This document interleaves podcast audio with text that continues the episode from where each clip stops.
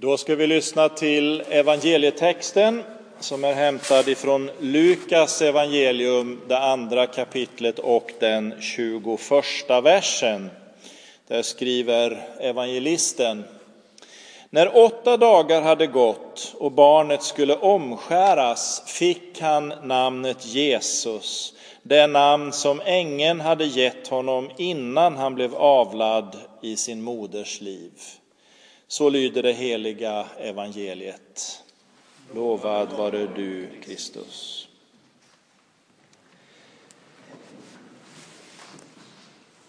Ja, vi börjar det här kalenderåret med temat i Jesu namn. Och det är underbart. Det finns inget bättre sätt att få börja året på än så. Eh, samtidigt kan jag tycka att det är lite svårt att få stå här och tala om namnet Jesus, för det finns ju så mycket som Arne och jag skulle vilja säga om det.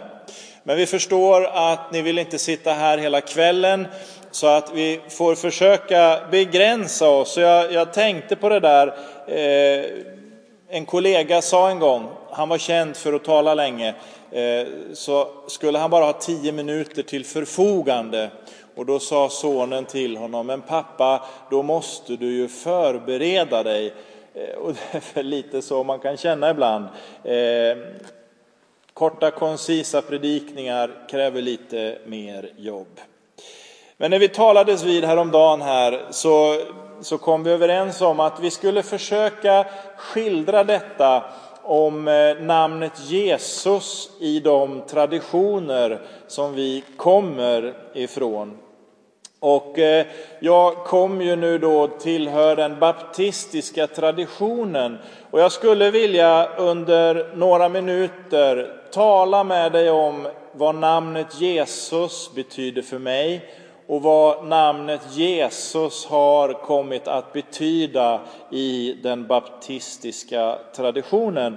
Eh, och där kan jag ju inte annat än låta bli att börja faktiskt med ett bibelord. Jag vill citera aposteln Petrus. Han som under tre år vandrade så nära Jesus. Han har skrivit några av Bibelns texter och han säger så här apropå namnet Jesus. Det var inte några utstuderade myter som vi följde när vi förkunnade för er vår Herre Jesu Kristi makt och hans ankomst, utan vi var ögonvittnen till Jesu Majestät. Och det är så uppenbart när man läser i Nya Testamentet. Tron för församlingen var ingen teori.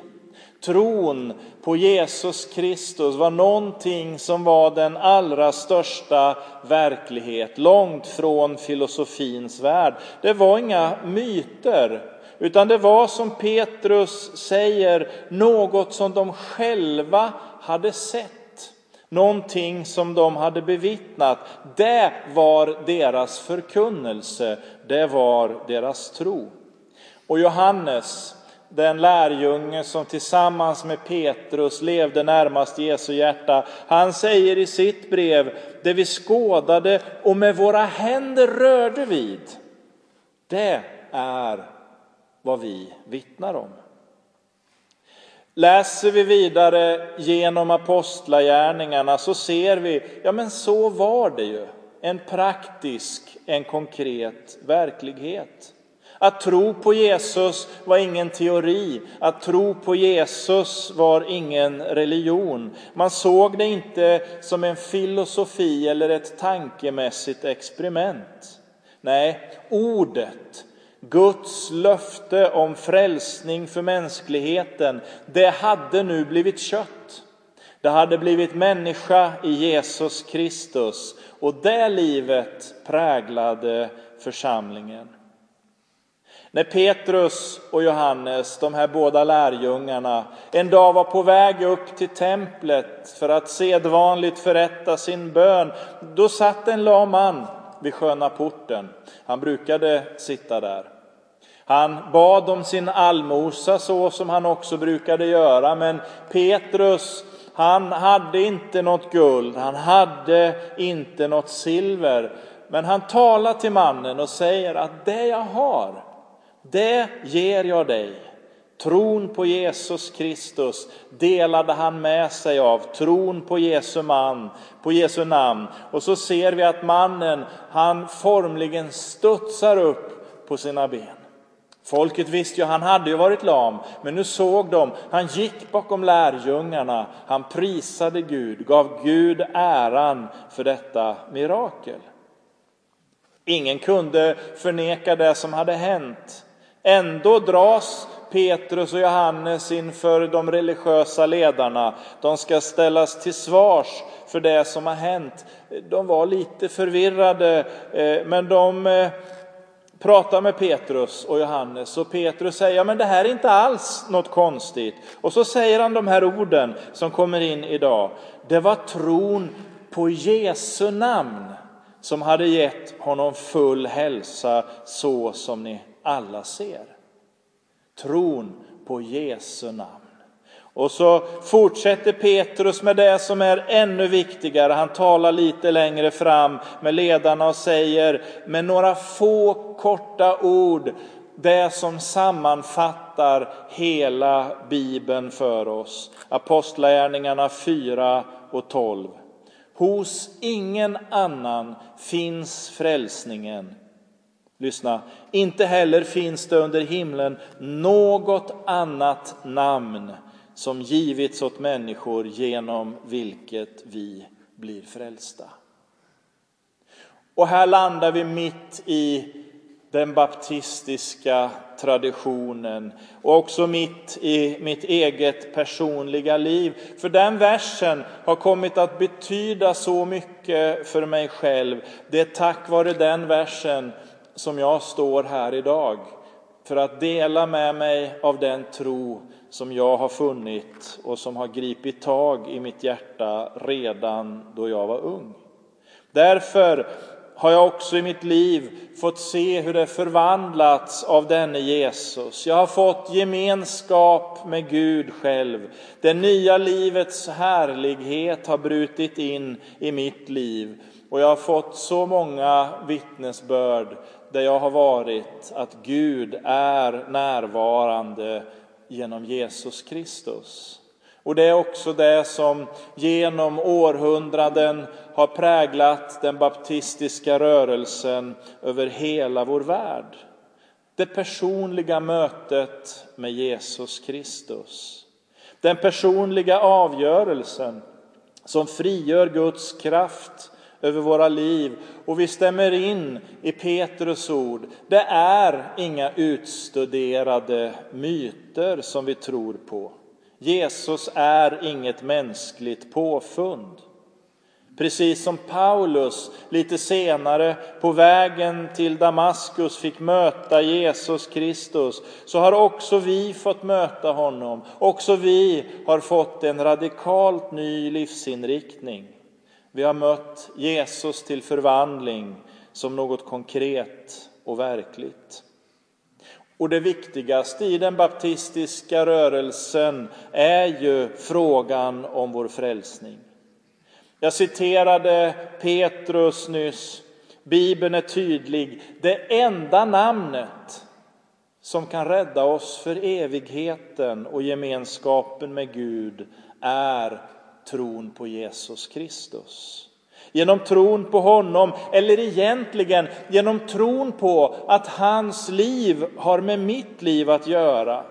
Att allt det där som finns hos mig, allt det som skiljer mig i grunden ifrån Gud, det var det Jesus kom för att lösa mig ifrån.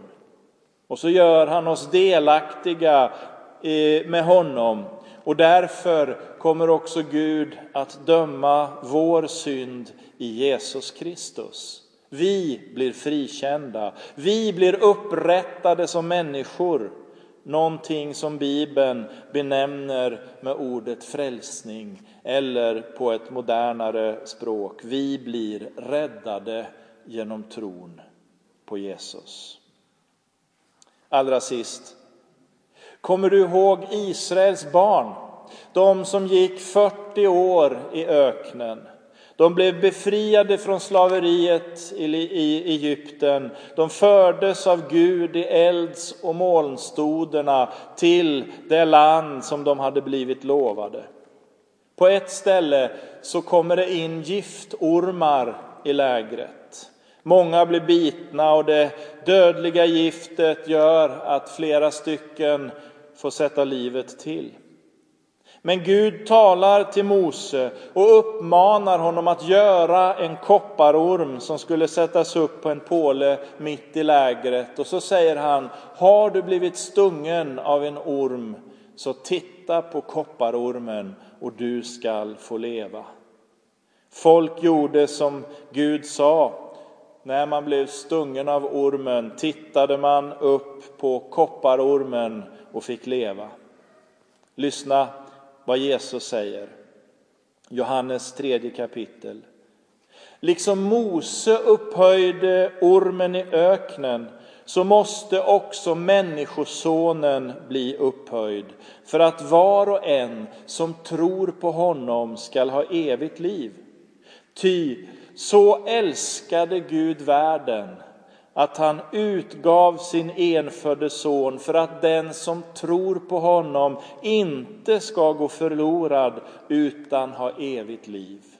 Inte sände Gud sin son till världen för att döma världen utan för att världen skulle bli frälst genom honom. Det finns så mycket mer jag skulle vilja säga om detta, men det här är kärnan, det här är essensen i den baptistiska tron på Jesu Kristi namn. Inte som en tanke eller teori, utan som något högst verkligt. Nu ska vi få lyssna till Arne.